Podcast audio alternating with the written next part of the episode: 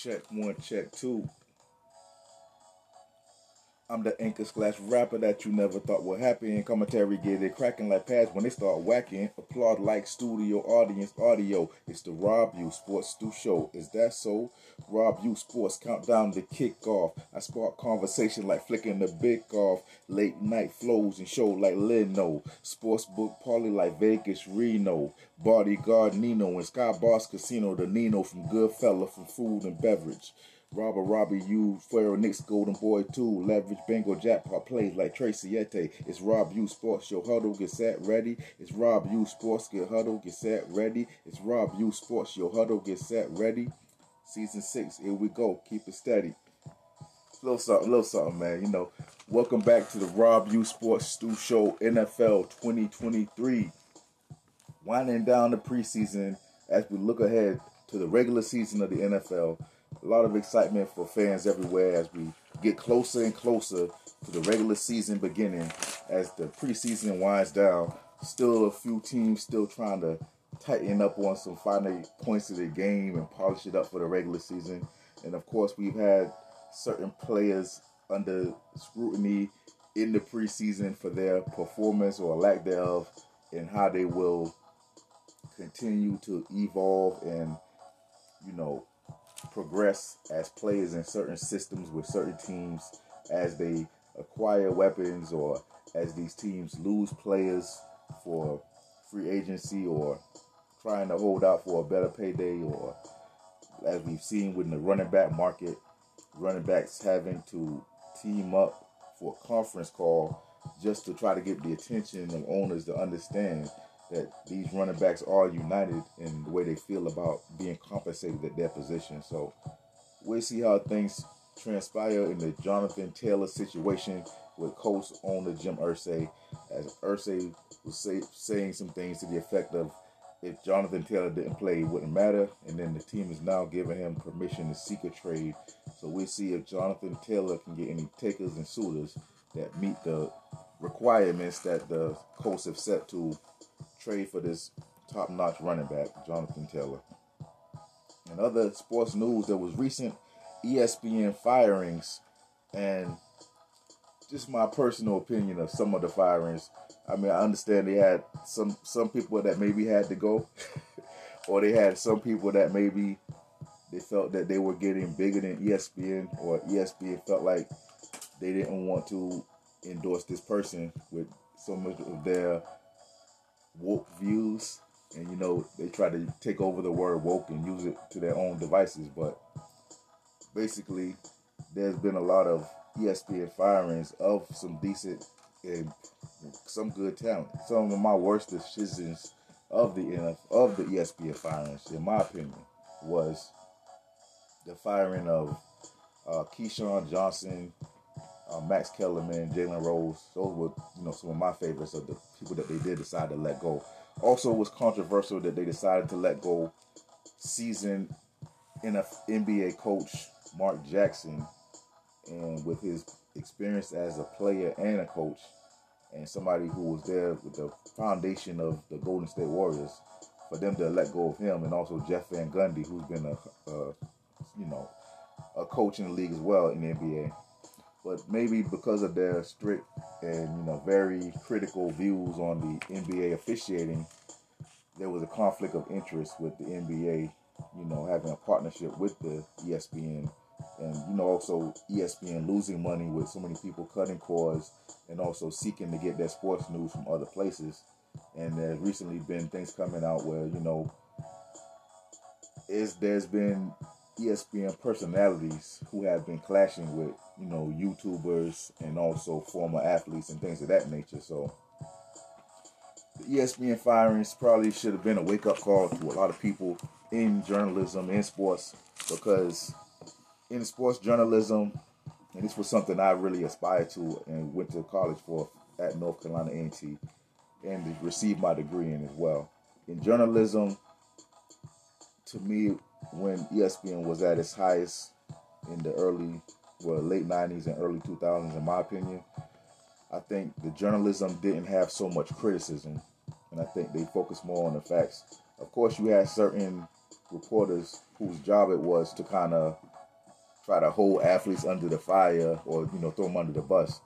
But then also you have to look at different situations and different reasons that these outlets may have targeted certain athletes or certain situations. You know, like you know the OJ, you know the OJ situation. That was that was something that you know a lot of a lot of journalists had a lot of things to say about that situation. Also, where there was the Ray Lewis situation in the NFL, how how did people feel about the handling of it, and how would something like that be covered now?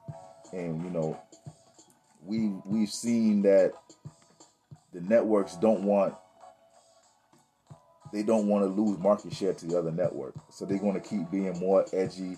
They're going to keep having more argumentative debates and you know spirited debates and people you know conjuring up reasonings for their strong opinions on different sports athletes and things of that nature.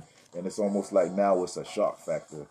And I think previously in, in sports journalism and news, it was more about reporting the facts. And if somebody did something wrong or there was a crime, I think it was more about facts and less about opinion. Like now, it seems like the the broadcasters with the biggest opinion and the biggest outrage or wild take or something opposing the popular view or the popular status quo of how people feel about certain athletes or teams or current events in sports.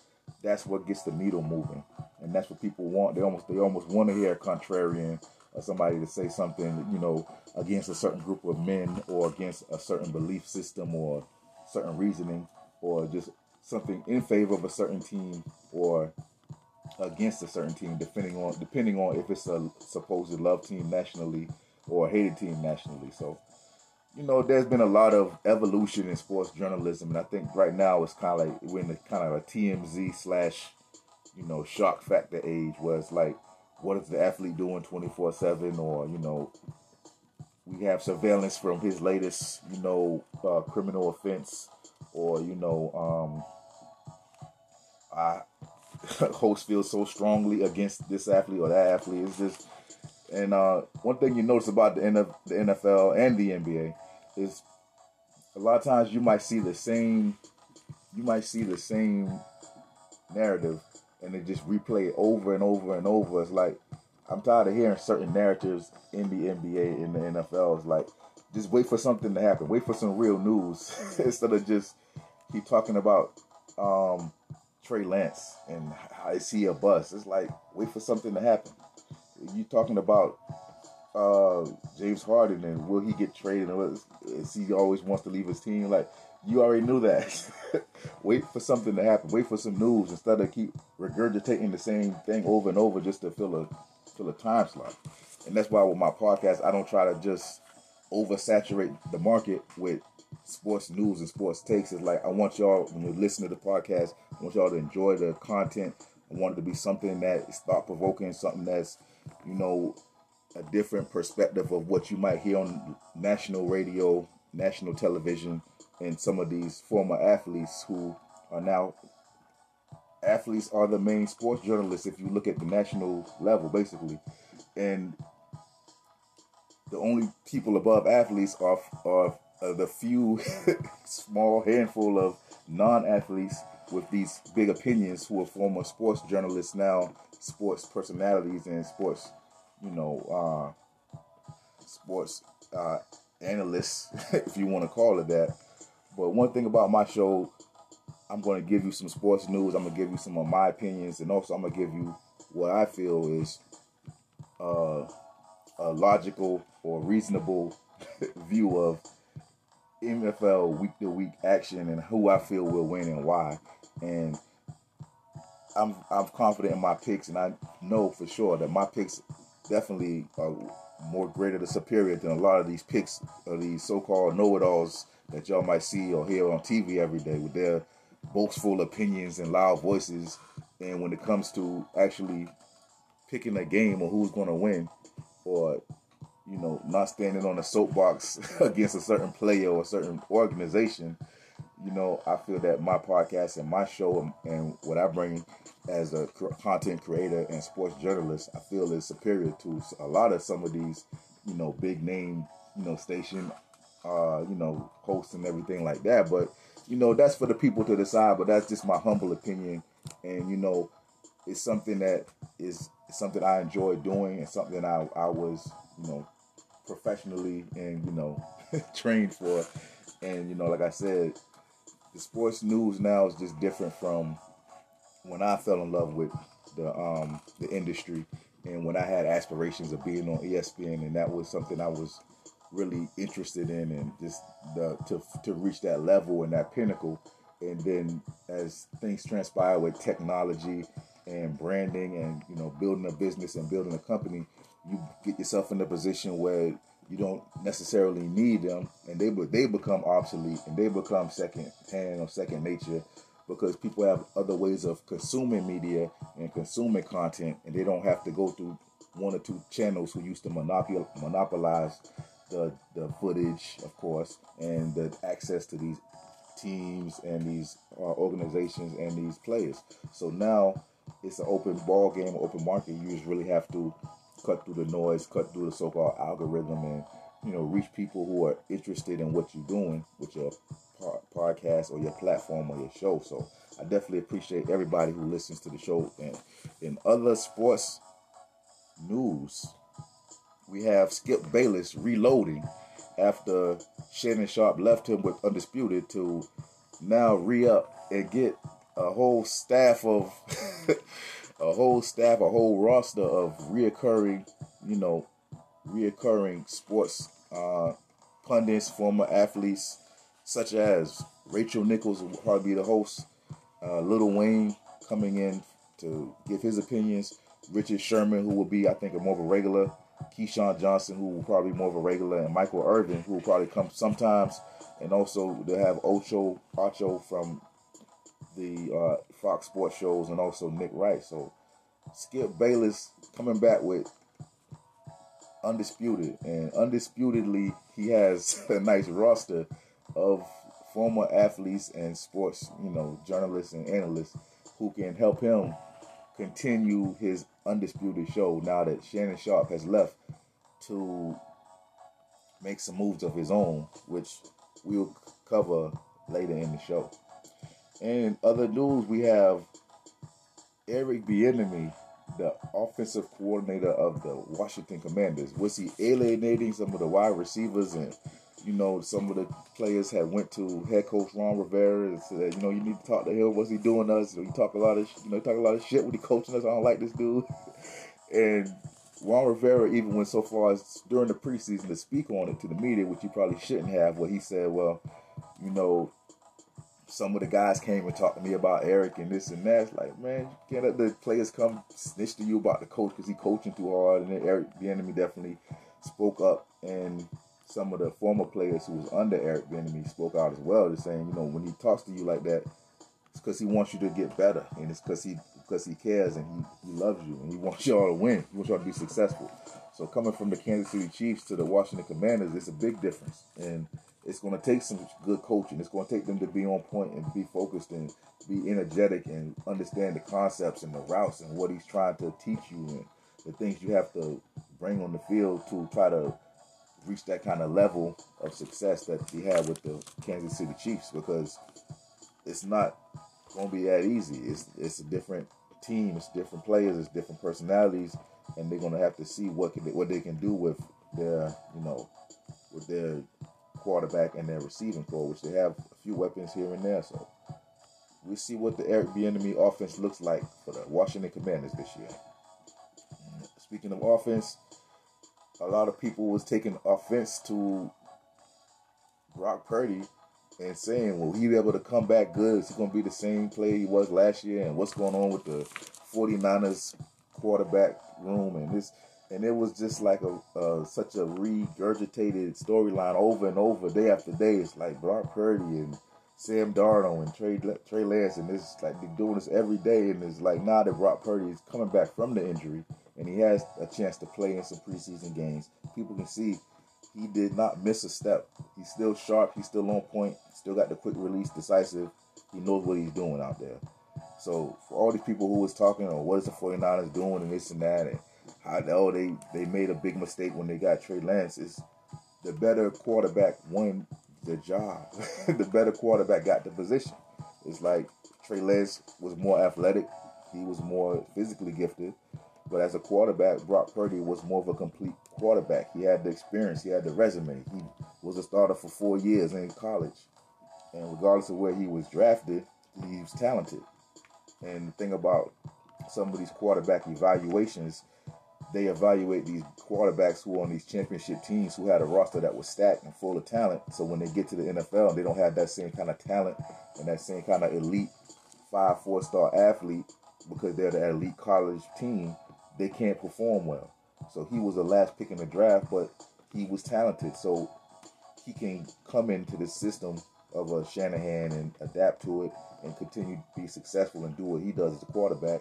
And he's in a good system with talented players, so he doesn't have to do all the heavy lifting, but he definitely does his part. So Brock Purdy, boy to men, and the other side of that is Trey Lance, and now there's things coming out of coach giving him a day off to decide if he wants to stay with the team or if he wants to seek a trade. So they're giving him the open door to say, well, you know, you don't want to be the third string quarterback, and right now that's where you at. So do you want to stay here or do you want to try to go somewhere else to see if you can compete to be a starting quarterback? And right now it seems that they're not sure if he's going to stay or if he's going to go, but Trey Lance has that opportunity to maybe, maybe take his destiny in his own hands and say, well, I want to try to go to this team. Maybe I can, you know, work my way into the roster or come inside a certain package they set aside for me or something because the 49ers are letting it be known this is Brock Purdy's team as far as quarterback wise.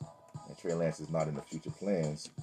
And they did give up a lot for him to, to get him, but once they got him, he did not return that value of what was given up to acquire him, which Trey, which uh, Brock Purdy returned his value as the last pick in the draft in tenfold to almost basically a first round draft pick status of at least first or second round draft pick status of performance and potential, whereas Trey Lance's stock has went down, and it doesn't help that when your team is telling you, do you want to go home and think about this for a day?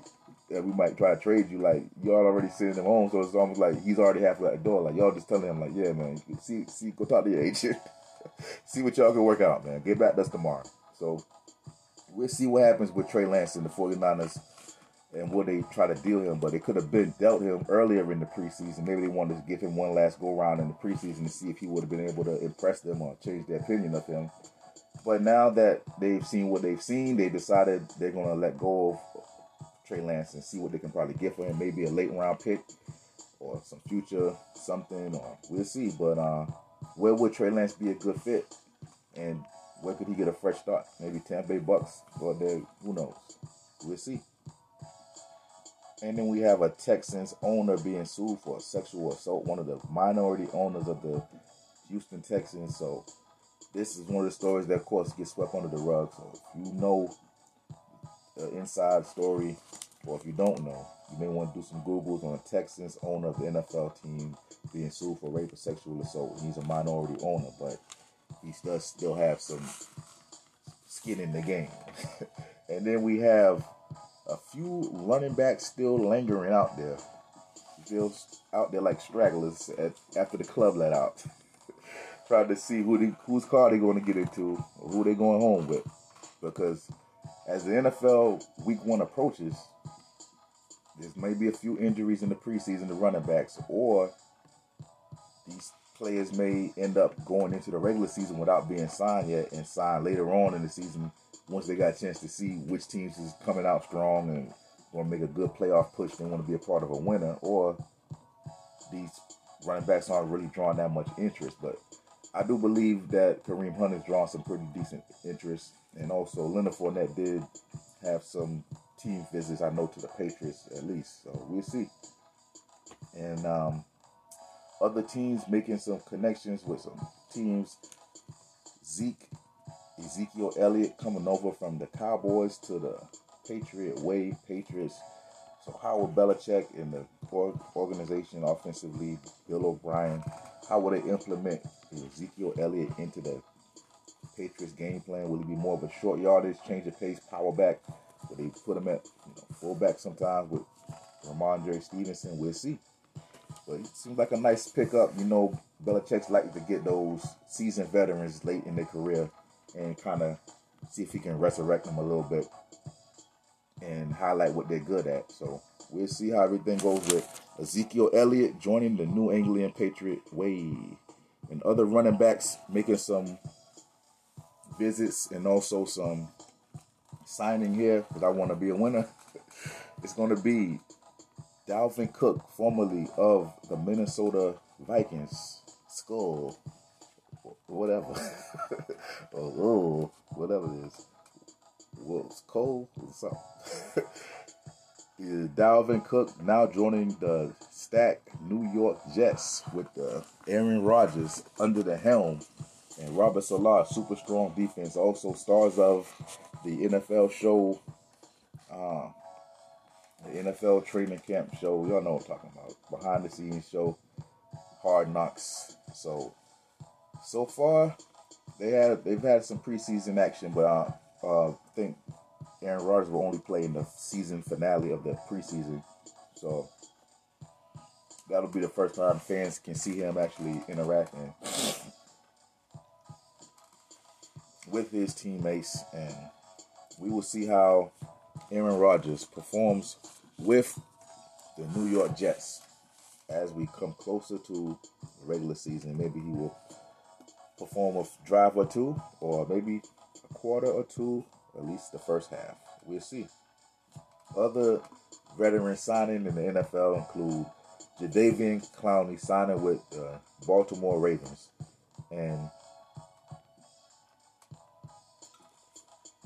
Jadeveon Clowney is a nice addition to that Baltimore Ravens defense. Already with Roquan Smith, and also now having some injuries on the back end with Marlon Humphrey. So uh, having Jadeveon Clowney definitely help with the help with the run stopping, and he can also get after the quarterback and get some hits on opposing quarterbacks as well. So nice addition for Jadeveon Clowney to join the Ravens. And they also have a nice high powered offense this year. So look for the Ravens to do some things in that AFC. And other NFL news, the Manziel Mania continued as Johnny Manziel was recently featured on his Netflix special where they highlighted his rise and fall as college Heisman winner with the University, well, Texas A&M University, and also coming into the NFL and the Browns and things that he was doing behind the scenes, selling his autograph and you know the partying and you know, all that kind of stuff. But I think that was an interesting story. But we think we all really saw it unfold, you know, here and there. And he stayed in the media. He stayed in.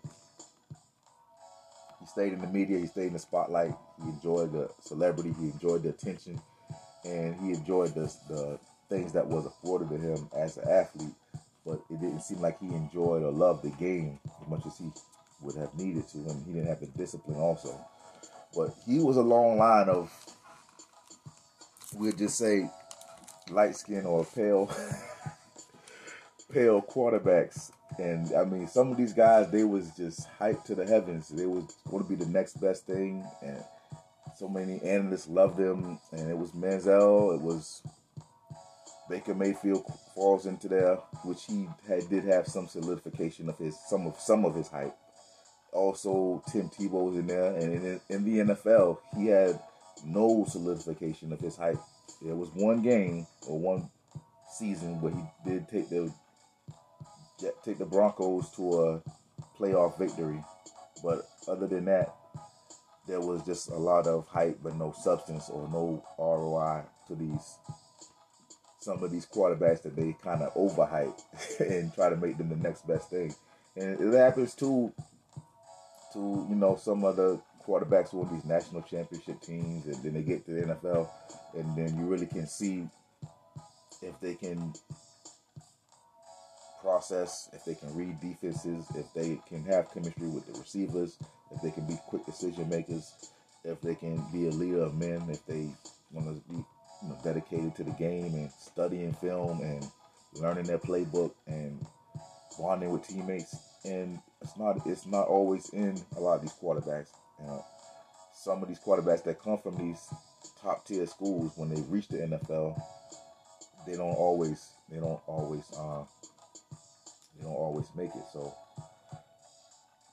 to see the evolution and the you know progression of Brock Purdy, I think that should speak volumes to scouting and finding diamonds in the rough as a organization because you have some of these quarterbacks that come out the college ranks and they just so hyped and so you know so boosted and so you know he's it he's the next best thing and he's this and he's that.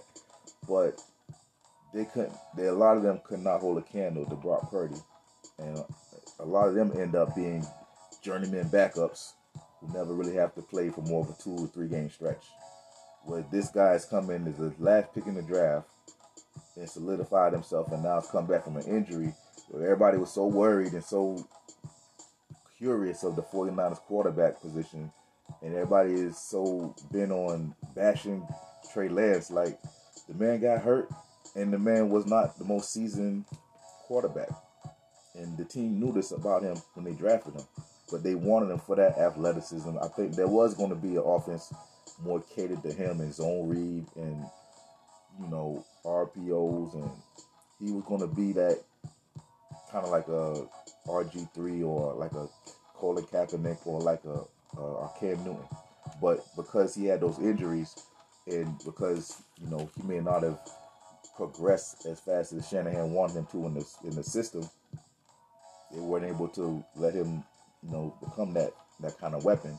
Where at the same time, Brock Purdy just came in and took it by storm. So there have been a lot of great white hype quarterbacks around that size, around that skill set. But um, Brock Purdy has, let's he blows out, he blows a Manziel out the water. He blows a, a Tim Tebow out the water.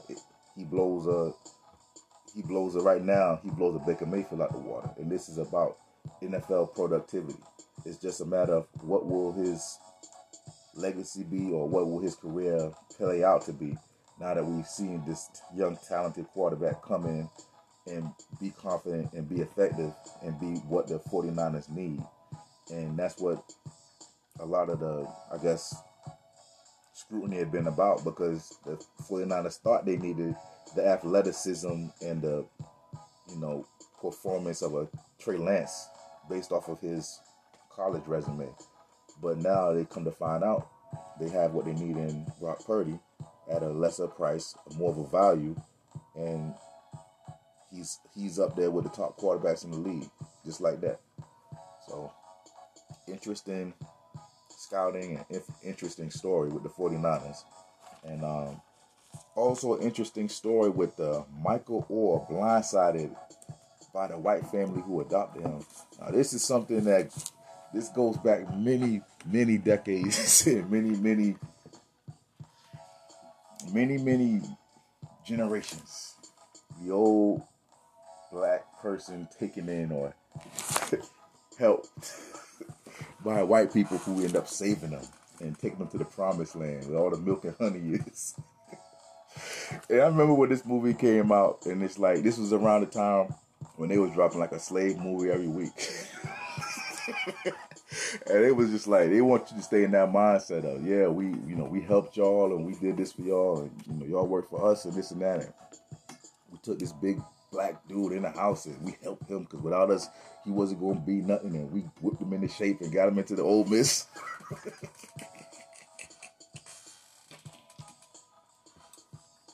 and when you hear stuff like this, you gotta take it with a grain of salt because now as time goes by and as the truth comes out, we see Michael Oher was not even adopted by this white family. They signed a conservatorship with him so they could be in control of his finances and certain contracts and things of that nature that will future be presented to him.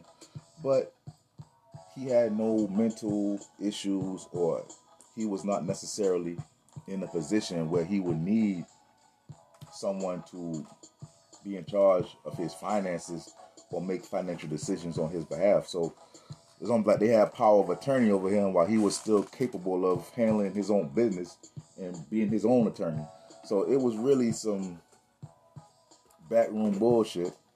And then the, the, the movie comes out, and you know they make it into a feel good story. like yeah, it feels good for you. If you if you it feels good for you if you white. you're gonna watch this movie and you're gonna live vicariously through these people, and then you're gonna say, you know what? I helped a black person like that one time. Remember so and so? I helped a black person just like that one time, and I helped him become somebody, and I made him who he is today. So now this man coming out with his own book about his own life and things he'd been through. And yes, he did come from a, a, rough background. And yes, they did help him in a sense, of course, of taking him in shelter. But supposedly, he was on the dean's list of Ole Miss, so he wasn't a slow. He wasn't. He did not have you know physical academic aptitude. He was. He was somebody who was already on the road to. He was already All American in high school, so he was already going to be highly, highly regarded and coming out of school as a top notch recruit. So for Ole Miss to get him, that was good. They was they was they received something out of that too. It wasn't like a one way thing. It wasn't like he was a walk on. He was somebody who could come in there, and you see he ended up making the NFL. So maybe the father saw his wife kind of like thinking about helping the young black man out, which is you know that was considerate of them. And maybe the father just thought, well, look, I could try to get him to go to my alma mater, and I'll be his so-called agent because I'm helping him and I'm adopting him, even though he's 18. It's like you can't you can't make this up, man. It's, it's, perfect. Was a perfect movie for Hollywood, but now the true story has to come out with his book and you know him getting back a lot of his rights and conservatorship things that they took away from him. And they said the movie made so much and the family was paid so much, but he didn't get so much, or if did he get anything? So this story was super messy, super ugly, and now the truth finally comes out after all these years, and that's that's why it's like some people want to help you, some people want to help themselves. So it's a difference, and that's what it is. And speaking of helping themselves, Shannon Sharpe is now going to ESPN to help himself. He will be joining ESPN poster boy Stephen A. on First Take, and uh, I would imagine he may even guest spot sometime on NFL Live or NFL Countdown for the um, Monday night games or things of that nature. Probably even on Sports Center. You know, they like to put personalities in the car wash. and you know, as Barkley said, they'll have you on every show. So shout out to Shannon Sharpe taking his talents from Fox Sports and Undisputed to ESPN and also his podcast Club Shay Shay, which was doing some great numbers, will be seen and featured on the Volume Network, which is owned by or founded by Colin Cowherd. So Shannon taking two different aspects of his entertainment, his person as personality going to ESPN, and his podcast show Club Shay Shay going to the Volume Sports Network. Shout out to Shannon Sharpe making moves out there. And speaking of making moves, when it comes down to the NFL 2023 season, these are my teams I feel will be making moves. In the AFC, top nine teams, in my humble opinion, top nine or ten teams. Gotta start with the Chiefs. So the Chiefs, I feel, definitely gonna be there in the playoff time. Top notch offense, top notch coaching, quarterback play, receiving corps, tight end, top notch. So running game, versatility of players. So Chiefs are going to be there. Just now, especially with the addition of Dalvin Cook, just with Aaron Rodgers, tight, top flight receivers, speed, super strong, stout, sturdy defense, coaching, just going to be there. So then we got the Ravens now coming on finally with a top flight offense, top flight, top notch receivers, offensive coordinator who's aggressive, Lamar Jackson ready for it.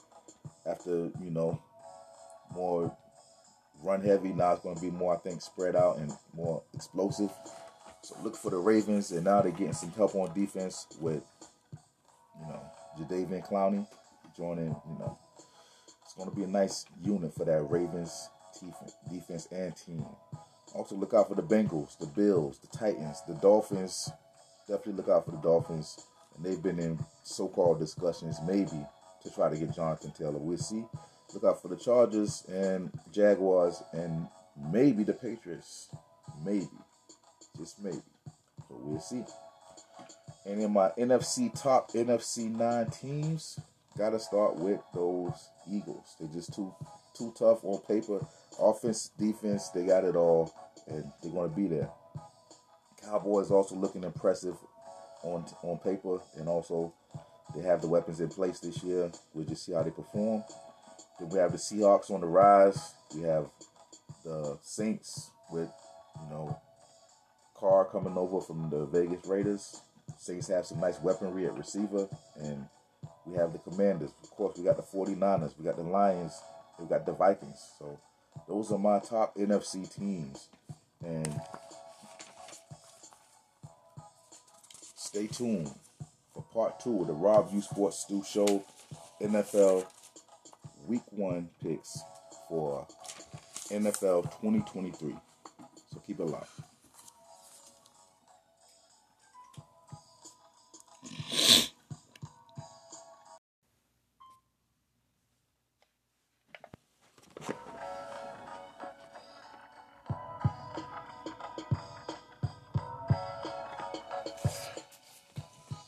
Check one, check two. I'm the anchor slash rapper that you never thought would happen. Commentary get it cracking like pads when they start whacking. Applaud like studio audience audio. It's the Rabb Yeaux Sports Stu Show. Is that so? I got what you want. The NFL mixed with hip hop phone and spitting sport news. Cause here's the blues like you bet your team, you know they would lose. Don't get it confused. I'm like Shikam mixed with Uncle Scrooge. Make duck, get bucks while chicks cluck. What? Shine like wine from water. Wait grapes. R.I.P. Stu with Scott the Lake. Great. Welcome back to the Rabb Yeaux Sports Stu Show NFL 2023. Going into week one. So let's take an early look at the picks. I know it's still a few lingering free agents out there, and they definitely, some of them definitely could, you know, potentially improve a team's offense or defense, depending on where they where they go and where they plugged in at. But in this Rabb Yeaux Sports Stu Show, Season 6, Episode 3, we're going to look at all of the Week 1 picks from my perspective of which team I feel will be able to get the W and how I think these teams, matchups and games are going to play out.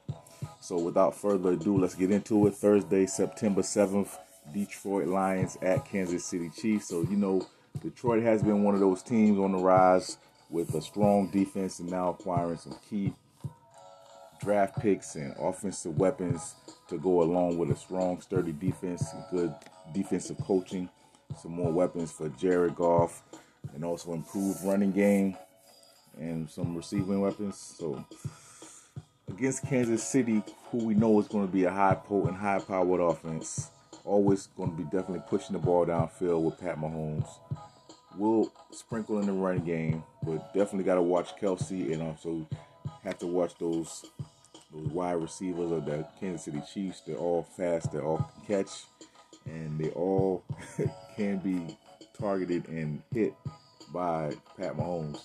But in this game, I'm going to go with the upset, unconventional Detroit 24 over Kansas City Chiefs 23. I know some people may doubt the ability of the Lions to pull this off, but I think it will be a good game, definitely. But it's the aspect of the defense versus the offense, and that Detroit Lions defense may do some things to kind of get Kansas City a little off balance or out of rhythm. And then the Detroit Lions has an improved offense that I think may be able to get some scores against that Kansas City defense. So definitely be a good game, one of my games of the week.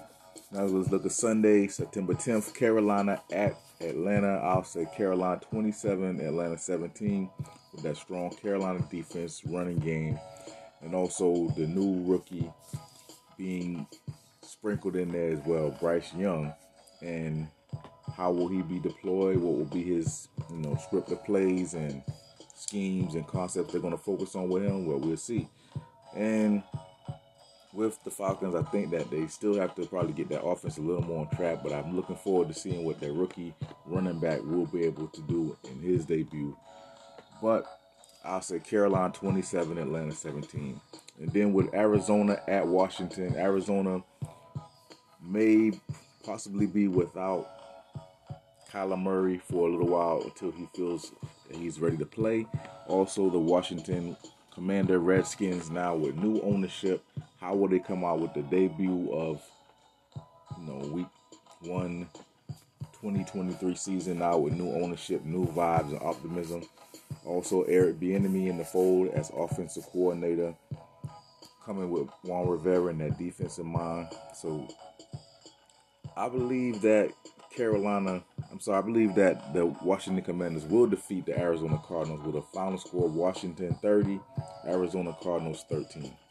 And then we have Cincinnati Bengals going to take on the Cleveland Browns, the battle of Ohio. And I believe that Cincinnati's offense will be able to keep pace with the Browns, who now will have Deshaun Watson with a full offseason to get better acclimated with his team and get that chemistry with the receiving corps. But I think Cincinnati 20, Cleveland Browns 16, but it should be a close game. Then we have Houston Texans going to take on the Baltimore Ravens now with that revamp offense, bringing in Todd Monken to go with Lamar Jackson and all of the things he can do.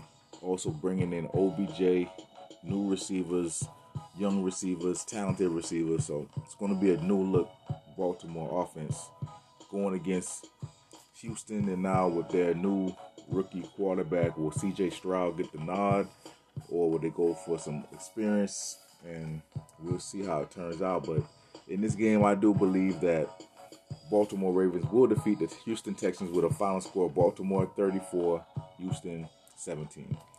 And then we have the Jacksonville Jaguars going to take on the Indianapolis Colts. Jacksonville now with Trevor Lawrence getting in his stride as a quarterback and leading that offensive team with that strong defense. And also the Colts bringing in Anthony Richardson, rookie quarterback, the athleticism and versatility. And um, you know, they've been having some defensive problems with their running game and the running back, you know, not being compensated as he would want to and going back and forth with the owner. But in this game, I do believe that Jacksonville will defeat the Colts with a final score of Jacksonville 30, Indianapolis Colts 26. And then we have San Fran taking on the Pittsburgh Steelers. San Fran with that strong offense and defense. And Pittsburgh with that strong defense, offense coming around. How will their quarterback be in this now as he gets a little more experience with the Steelers offense? And will that Pittsburgh defense be able to shut down that 49ers run game and pass game? Well, I think it'll be a close, slug it out game, very physical, lots of hits, and lots of action as well. I'll go San Fran 19 over Pittsburgh 17, but this will be a good game. And then we have Tampa Bay going to take on the Minnesota Vikings. Tampa Bay now without Tom Brady bringing in Baker Mayfield and also quarterback competition. And then we have Minnesota Vikings letting go of Dalvin Cook and now Cousins and Jefferson forming that tandem at quarterback and receiver. So Tampa Bay, I believe, will fall to the Vikings with a final score Tampa Bay 20, Minnesota Vikings 29. And then we have Tennessee Titans now with DeAndre Hopkins in the fold going to take on those New Orleans Saints now with Derek Carr in the fold. So I believe this will be a nice game. And also, Tennessee will make it close with New Orleans, but I'll say New Orleans 27 over Tennessee 23. But this will be a good one. Then we have Green Bay going to take on the Bears. Green Bay now with Jordan Love leading the offense, and also Chicago Bears bringing in some weapons to go along with Justin Fields. And a lot of people have some, I believe, optimism for the Bears this year. We'll see how Green Bay goes forward with Love and the play calling and what he's being asked to do and how will the team develop cohesion and chemistry now without Aaron Rodgers and his love, you know, comes into the forefront as offensive leader and QB general. Well, I believe it'll be a close, high scoring game, and I'll say Green Bay 31 falling to the Bears 33 in a close, high scoring game, what we'll see. And then we have the Los Angeles Rams going to take on the Seattle Seahawks. These teams know each other well. Two NFC West opponents, both with nice histories and resumes for recent success. And with the Rams, how will Matt Stafford be in this offense? And with the Seahawks, will Geno Smith be able to continue the good things he was showing last year? And how would that Seahawks defense be? And how would that Rams secondary be now without Jalen Ramsey? Well, I'll say Seattle over the Rams. Seattle 26 over Los Angeles Rams 17. But this also would be a good game, in my opinion. We have the Vegas Raiders going to take on the Broncos. Vegas Raiders bringing in Garoppolo to go along with McDaniels. And also having that same kind of problems and beef as the Indianapolis Colts and their running back, the Las Vegas Raiders, and also Josh Jacobs not seeing eye to eye on contracts and you know franchise tags. So then we'll see how the Broncos will be with now Russell Wilson and Sean Payton as head coach and QB duo. But in this game, I do believe that the Broncos will get back to some winning ways 31 over the Vegas Raiders 24. But this will be a good one. And then we have Miami Dolphins going to take on the Los Angeles Chargers. Chargers having that high flying offense with Herbert and also a nice receiving corps.